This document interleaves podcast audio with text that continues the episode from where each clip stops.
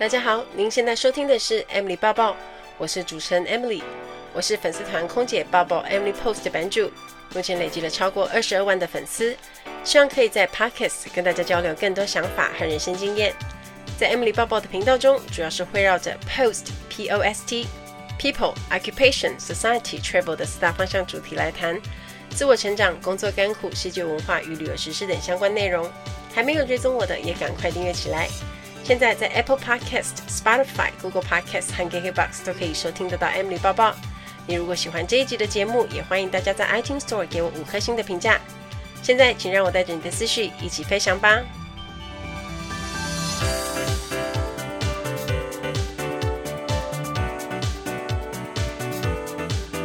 Hello，大家好，欢迎收听 Emily 报报，我是 Emily。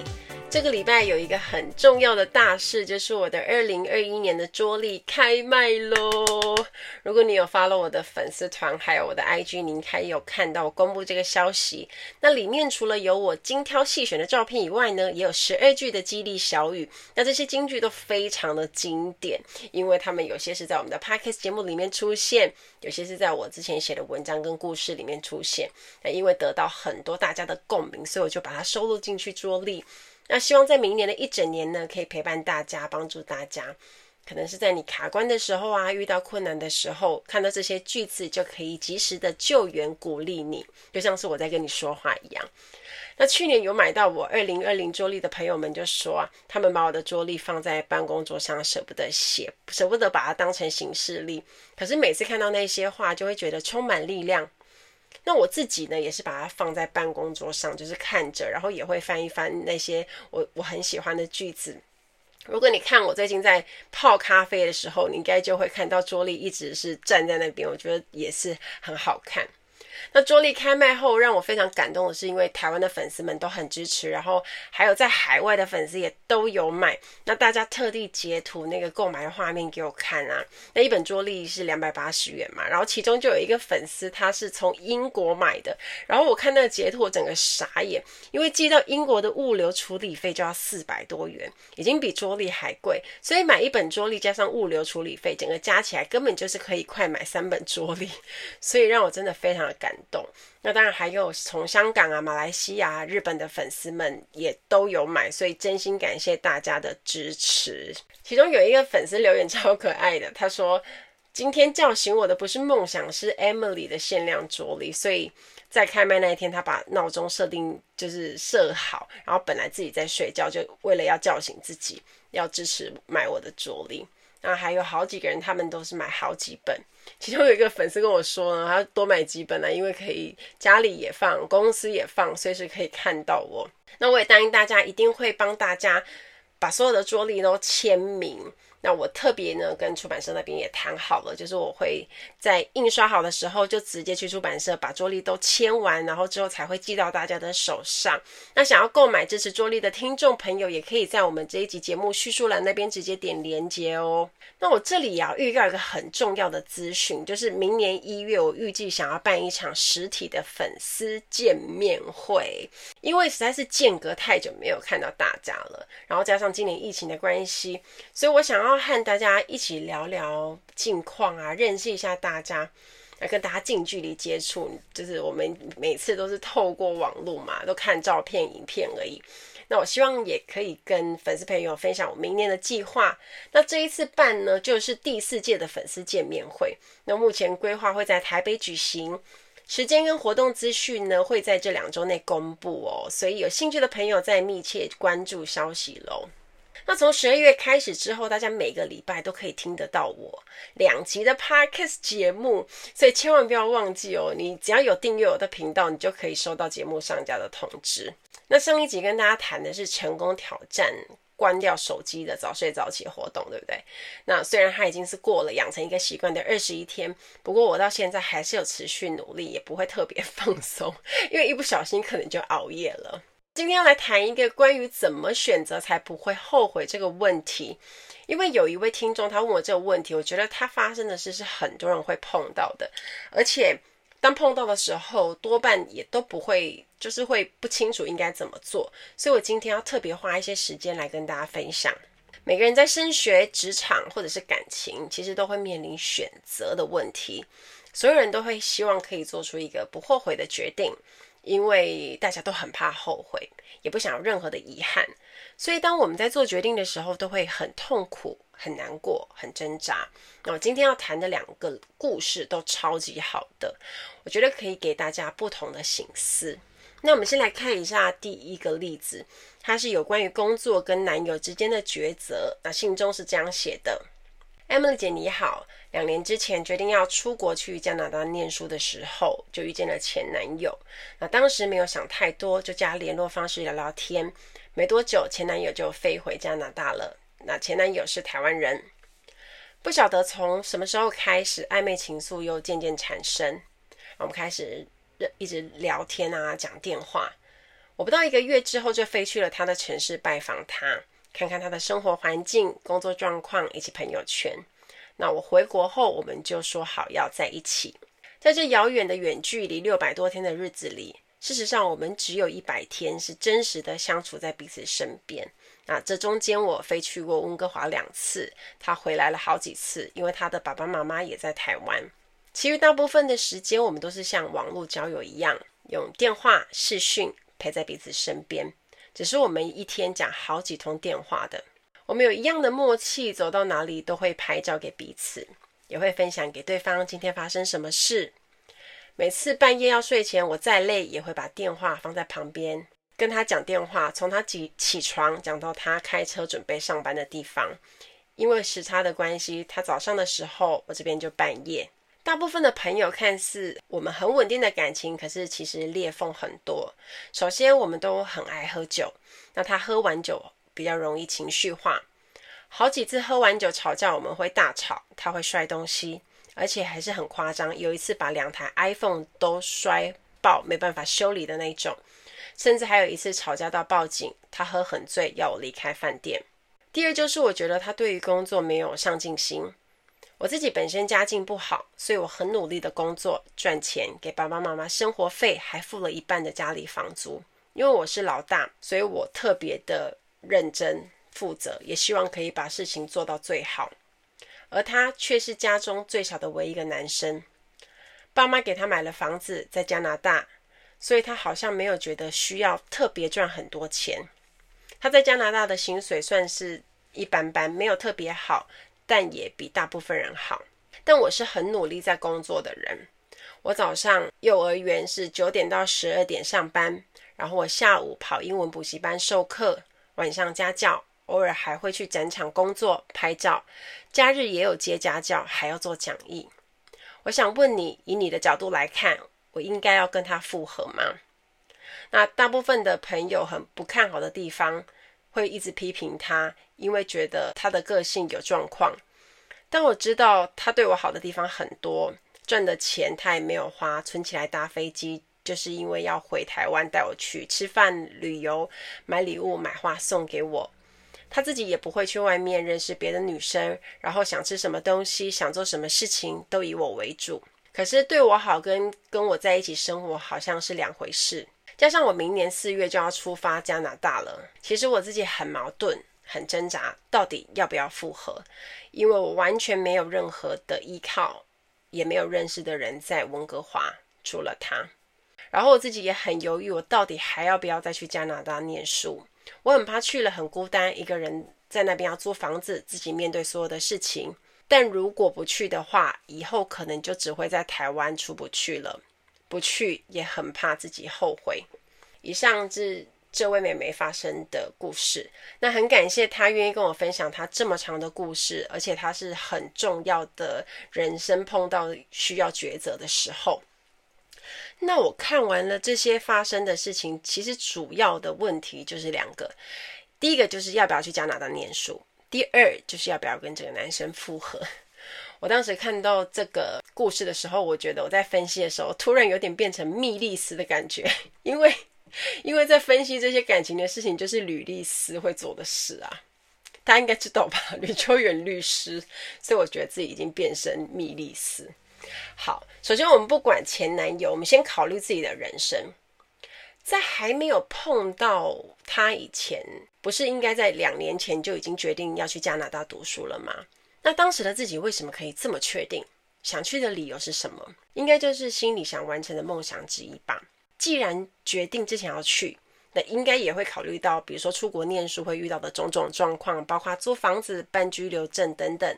因为自己一个人在国外，就是要学习着处理所有事。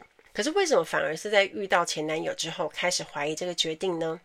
去想一想，如果你没有再遇见前男友，是不是也会应该按照自己的原定计划去？我是觉得出国留学这件事情不用考虑其他人在内，不管有没有他都好，因为那是你自己的未来。考虑的点会放在为什么要去，去了对自己有什么帮助？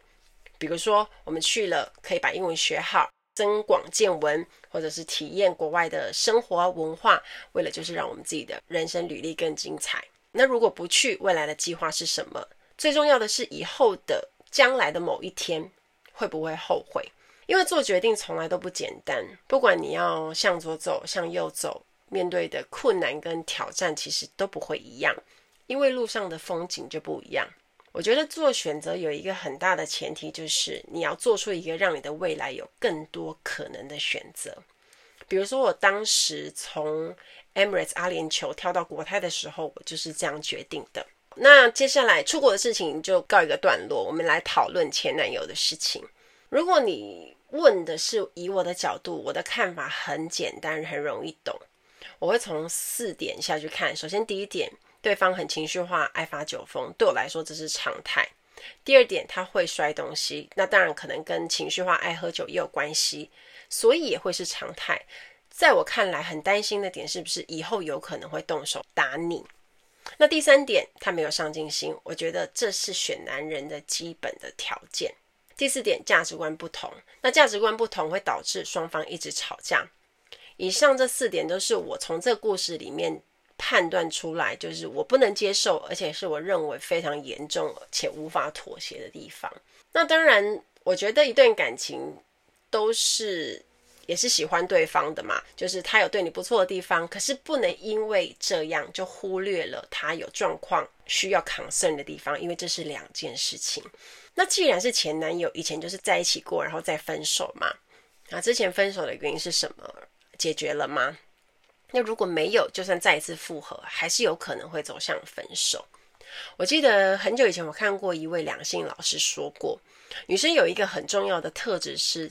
当我们爱过、喜欢过这个男生，我们在面临要不要分手时，通常会因为舍不得而不断帮男生找理由、找借口，要选择性的忽略他不好的地方。可是每当夜深人静的时候，可能面对这些东西又痛苦的要死，因为你会知道很多人给你的建议都很有道理，所以你抉择起来才非常痛苦。所以我想跟这位听众妹妹说。我们都不是你，最终要回归到你的感受。我觉得只要去问自己一个非常非常简单的问题，那就是跟这个人在一起，你是快乐居多还是痛苦居多？你记得一点，就是不要委屈自己了。我只想跟你说，不管有没有这个男生，你都会过得很好。从这个故事，我想要跟大家探讨一件事情，就是你们可以思考一下。一件事情，你试过之后感到后悔，和没试过感到后悔，这两种状况，哪一种更令人后悔呢？举个例子来说，假设你今天有一个喜欢的对象，然后当你跟他告白遭到拒绝，你心里可能就会想说：“哦，好后悔哦，早知道就不跟他说了。”但当你选择不告白，当成没事，时间就这样过了。然后当你未来的日子就会时不时想到这件事情，后悔就会在这之间慢慢的加深。那你心里这时候就可能会浮出这句话啊，早知道那时候就跟他告白就好了。如果有跟他说的话，不知道会怎样。这两种情形，哪一种比较让你后悔呢？如果是我的话，我一定会很后悔没有跟对方表白。诶，可是听到这边会不会很多人先按暂停，然后立刻要冲去表白？好了，表白很好，可是答应我还是要听完这期的节目好吗？因为这样才可以对表白的对象说出更动人的话，然后增加自己告白成功的机会。好，人多半会对没做过的事、没有付诸行动的事更加后悔。这句话是我在一本书叫《下班后一小时的极速学习攻略》里面看到的。那我觉得讲得很好，因为像我自己也曾经收过粉丝说，很后悔当时在大学选科系的时候没有坚持选自己喜欢的，而是将就选了家人期望的，然后在后来的日子里面一直觉得很后悔。那大家可以去想一想，既然不管怎么做都会后悔，尝试过后再来后悔，不是比较好吗？所以，当你遇到很挣扎的情境的时候，我觉得大家可以以这个为指标，先做自己想做的。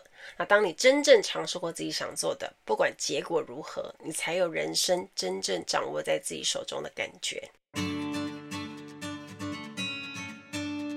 Ladies and gentlemen, welcome on board. This is your invite service manager Emily speaking. 欢迎来到航空小知识单元。在今天的航空小知识，我们要学的这个字叫做 turn around。turn around 就是来回班。那空服员并不是飞到每一个地方都会过夜停留，也是有那种立刻飞回去又飞回来的，这种叫做来回班。那来回班其实很像上班族，通常都是早去晚回，但是工作时间会比上班族还要更长，有就是十多个小时。其实组员多半不太喜欢来回班，像我自己就很讨厌。当然，如果你是香港飞台北这种一个多小时的，就不太像上班这种，我觉得相对比较轻松。可是呢，大家不太喜欢的来回班都是那种很长的，比如说首尔来回啊、东京成田来回啊、巴厘岛啊、新加坡这些，因为都是很累的，大概都是要三四个小时以上。那以巴厘岛来说，从香港飞去要四个小时。飞回来也要四个小时，所以加起来就是八个小时，就像飞一个雪梨班一样哎。因为从香港飞到雪梨也是八个小时啊，但是来回班的中间就是没得休息。那把客人送到当地之后，这时候其实大家会变得很忙，因为清洁人员就要开上飞机开始打扫嘛，更换备品啊，清洁厕所啊。那空厨这个时候也会上来把一些刚刚用过的餐车拉下去，换新的餐车、饮料车等等。因为待会回程的客人就要使用嘛，而且地面停留的时间很短，所以大家做起来都很赶啊。大家在机舱里面做事都是那种打仗的速度，因为你要赶快弄好，客人才可以登机，我们才可以赶快走，那也才不会延误到起飞时间。而且重点是大家都想早一点点下班。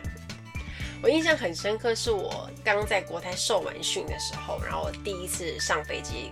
是一个新加坡班，那当时我的 partner 是男生，那新加坡班从香港飞过去要三个多小时，那我们要做一个 full service，就是我们要派花生，然后还要派餐，那我们都把餐车准备好之后呢，我跟 partner 就出现在客舱里面嘛，然后就开始派餐，因为有时间的压力，所以必须要派得很赶，那我就发现我的 partner 他就像。法拉利车一样一路这样往前冲，而且他是男生，速度又超快，因为他也很熟练。那当然我不是菜鸟，因为我之前就是 X crew 嘛，所以我也是努力在赶上他的速度。然后我们派完餐之后回到厨房里，然后他就跟我讲说：“哎，Emily 看起来也不像菜鸟哎，我我我很快，我发现你也不慢哎。”然后我就说：“ 对啦，我也不太算是菜鸟，因为我之前是在阿联酋航空公司这样。”然后他说：“哦，难怪我觉得你速度也很快。”所以，当大家如果在搭飞机的时候，你发现空服员的速度很快的时候，都是因为有时间的压力。好，那当来回班呢，就是客人你全部送下机之后呢，这个时候就是空服员坐下来的休息时间，因为可能刚刚在飞机上忙啊，没时间吃饭。那地停的时间就是我们的扒饭时间。那这时候通常通常我觉得都是饿扁的状态。那有些人会带自己的东西吃，不然多数呢就会吃飞机餐嘛。那像我的习惯就是，我会把食物端到客人的座位上面，然后拿一瓶气泡水，然后用有点快的速度吃饭。那趁机就稍微做一下伸展一下腿啊，因为还要保存一下体力，等一下还有一个航程要做。那一般来说就是吃饱后补一下妆，这个时候就是差不多要开始上工了，因为客人又要上机了，又要登机，我们又要再做一次刚刚做过的事情啊，欢迎登机呀，然后帮大家弄好行李呀，接下来就是要关机门准备起飞，然后再重复一次送餐收餐这些。那如果是做来回班的话，通常都是很早起要到公司报到。以最长的来回班四个多小时的这种，起飞时间通常都是八点多，那你这时候可能七点多就要在公司，那你再往前推，你在家准备的时间，你可能五点多就要起床，可是你飞回来香港的时间可能都晚上已经，比如说八九点之后了，那可能工作都是十二个小时超过，一整天下来通常就是超级铁腿，而且。真的是腿都很酸很痛啊！我们在飞机上就是穿是有跟的鞋，虽然不用穿高跟，可是它是有跟的，还是会觉得很胀很痛，所以我们都要穿那种单数丝袜。我每一次坐来回班回到家都是有一种恍如隔世的感觉，觉得就是脚不是自己的。而当天晚上就是我会是秒睡，而且我每次看到这种长时间的来回班，我都会很想请假哎，上班前都会要经历一番天人交战。可是啊，这种班对每天要回家的妈妈组员们来说是很好的哦，因为就像上班族一样啊，如果你有这个需求，你希望可以常常回家的话，不是在外站过夜，我觉得这就是一个很好的选择。那国泰就有提供这种的选择，让有需要的人可以申请。那他的整个月的班表就都是来回班，就是一天上班一天休假这种安排，所以对很多希望可以在家多陪陪小孩的妈妈组员们，他们就会申请。那 如果你是希望逃离小孩的，希望有自己透气空间的妈妈们呢，你大概就会跟我一样喜欢过夜班或者是长班。希望大家喜欢这一集的航空小知识，我们下一集再见喽，拜拜。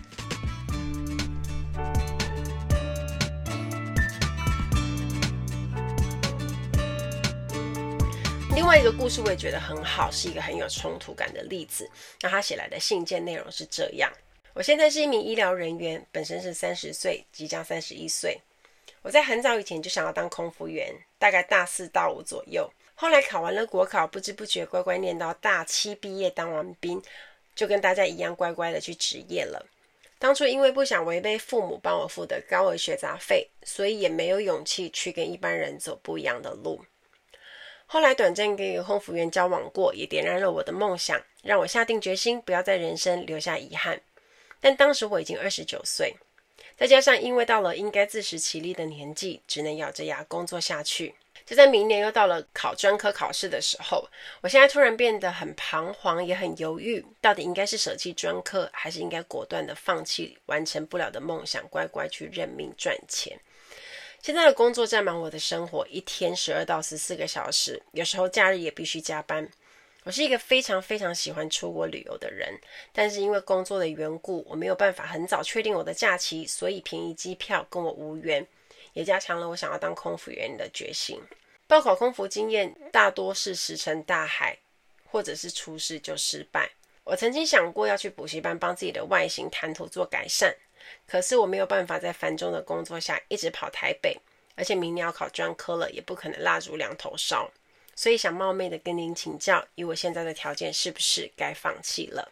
那从这个男生的文字看来，他未来的路如果顺利通过专科考试的话，应该就是一名医生吧？那他之所以这么挣扎，其实有很大的原因，是因为他很害怕。爸妈花了很多钱栽培自己，然后自己花了很多年去学习医疗的专业，那很担心如果最后成为空服员，之前投资了很多的努力跟金钱跟时间，会不会是一个很大的沉没成本？那我的看法是，重点有一点点放错，因为我们必须要先拿到选择权，才能看到底要怎么选，得先拿到筹码，才可以知道自己要走哪一条路。那就现实的角度是，如果你正在准备专科考试，虽然我不太清楚成为一名专科医师的过程需要经过什么关卡，但我猜应该就是通过考试，可能要实习啊，当住院医师等等的过程。这些我都是看剧学的，所以我不太确定，但应该是差不多的流程。那现实的角度，你现在如果还不是专科医师，你就是正在成为专科医生的路上。那另外一条路是你想成为一名空服员，那你要投入时间做准备，你要参加考试，可是这条路也是未知。如果是我面对这样的状况，我觉得不会是二择一的状况。首先，因为两边都是未知，你还没有得到，所以冒的险就很大。那我觉得比较重要的是要先把现实的问题顾好。当你可以通过专科考试，把这个工作或者是这个职称拿到手，再来看你要不要。因为我觉得追求梦想的路其实也要很现实，去看实际的状况，这样会是比较理性的思考。因为你要顾好收入，你要经济稳定，你才有心有力去谈其他的东西。因为大家应该都有听过这句话吧，就是梦想很丰满，现实很骨感。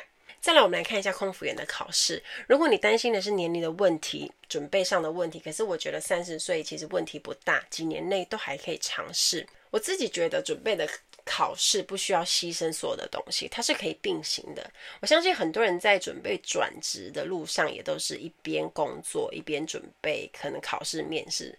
那我觉得空服员考试也是可以这样进行的。可是因为它是僧多粥少的工作，所以还是要有一点点运气。没有人有办法保证你一定考得上这个工作。可是当你在面对考不上那种挫败的心情的时候，你原本有一个很稳定的工作，有很稳定的收入，你也不会一无所有。所以当你考上的时候，你两边都握有选择权的时候，你再去挣扎自己该怎么做。那当然，它又是另一个很挣扎的课题。可是至少我们有选择权。那还有一个我觉得非常需要好好思考的地方，就是空服员这个工作吸引你的到底是什么？然后你愿意承受多少的挫折和压力去考？但这个挫折不只有你自己哦，可能还会来自家人啊，或者是一直失败的崩溃感，你有没有办法承受？那你自己有没有做过服务业呢？你对服务业的了解又是什么呢？还是你只是停留在很浅显的想法？我觉得人生有很多的可能。人在做决定的时候，考虑的不仅仅是这件事对自己的好处利益，还有自己在这件事上的付出，这都会去影响决定本身，而且也会对我们的未来有很大的影响。不知道大家有没有攀岩过，或者是看过人家攀岩？攀岩的技巧叫做三点不动，一点动。当我们要往上攀的时候呢，我们要控住一只手向上移动嘛。可是我们另外两只脚是踩得很稳的，另一只手也是抓紧的。这时候，就算我们往上爬，把手伸出去，发现这一步错了，把手伸回来，我们都还可以再重新调整，因为我们的两只腿还有一只手都还是很稳的。我们不会因为一只手松了，就一下子跌到最低。意思就是，当你的立足点稳了。你去试试看有没有其他的机会，就算尝试失败，就是伸出去的这一只手要伸回来，你也还不会什么都没有，你原本有的都还在，也不会有一种那种瞬间要让自己打掉重练的感觉，因为我觉得这样的险就冒得太大了。我自己在做斜杠也是这样的概念，就是我原本的工作做了，我有时间有余力，我再去试试看别的领域。比如说，我先从经营自媒体开始，那我觉得我自己做的还不错，慢慢驾轻就熟，我再去加深力道，然后去累积自己的能力资源。那也在中间继续学习，往自己定的下一个目标迈进。比如说，呃，教学、演讲，或者是成为作家出书。如果还很年轻，比如说可能是刚出社会二十出头啊，我觉得你去为了梦想放弃之前累积的所有的东西还可以。可是如果今天我们换个角度来想，我们已经四十岁了，或者是四十几岁，已经中年了。打掉重练这件事情，我觉得牺牲实在是太大了。所以，如果听众朋友你有面临这样的问题的时候，我会建议你可以用攀岩的技巧，叫做三点不动一点动的思考方式。我觉得这才是比较理性还有明智的做法。那想完成梦想，我觉得考量就该是全面性的分析，因为这样子才够理性、够客观，也去减少任何不确定的因素。那你有更多可以掌握的地方，借力使力，每向前走的那一步，我觉得才会走得比较稳，也不会因为损失更多的机会成本，然后让自己觉得很可怕。选择自己想做的事，不一定会成功，它有可能会是失败的。可是，当我们已经尽了最大的努力要完成目标，如果最后还是没办法，那至少你不会因此而感到后悔。而且，人生又不是单选题，这条路不行，还是有别条路可以走啊。那也会在尝试的过程中发现自己更适合做什么。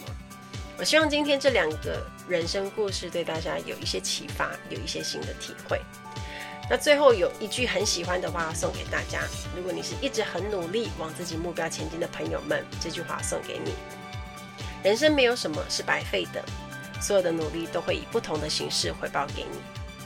期待大家跟我分享。听完今天的节目，如果你有想法跟问题，欢迎到我的粉丝团或是 Instagram 找我，只要搜寻空姐包包 Emily 就可以找到我。你也可以截图这一集的节目，分享到你的 Instagram 现实动态上面 tag 我，让我知道你有在收听，也让我知道你对 Emily 抱抱的看法哦。最后感谢大家收听这一集的节目，真的非常的感激哦。如果你喜欢今天的节目，也欢迎帮我在 iTunes 评分中留下五颗星的评价哦。我们下一集再见喽，拜拜。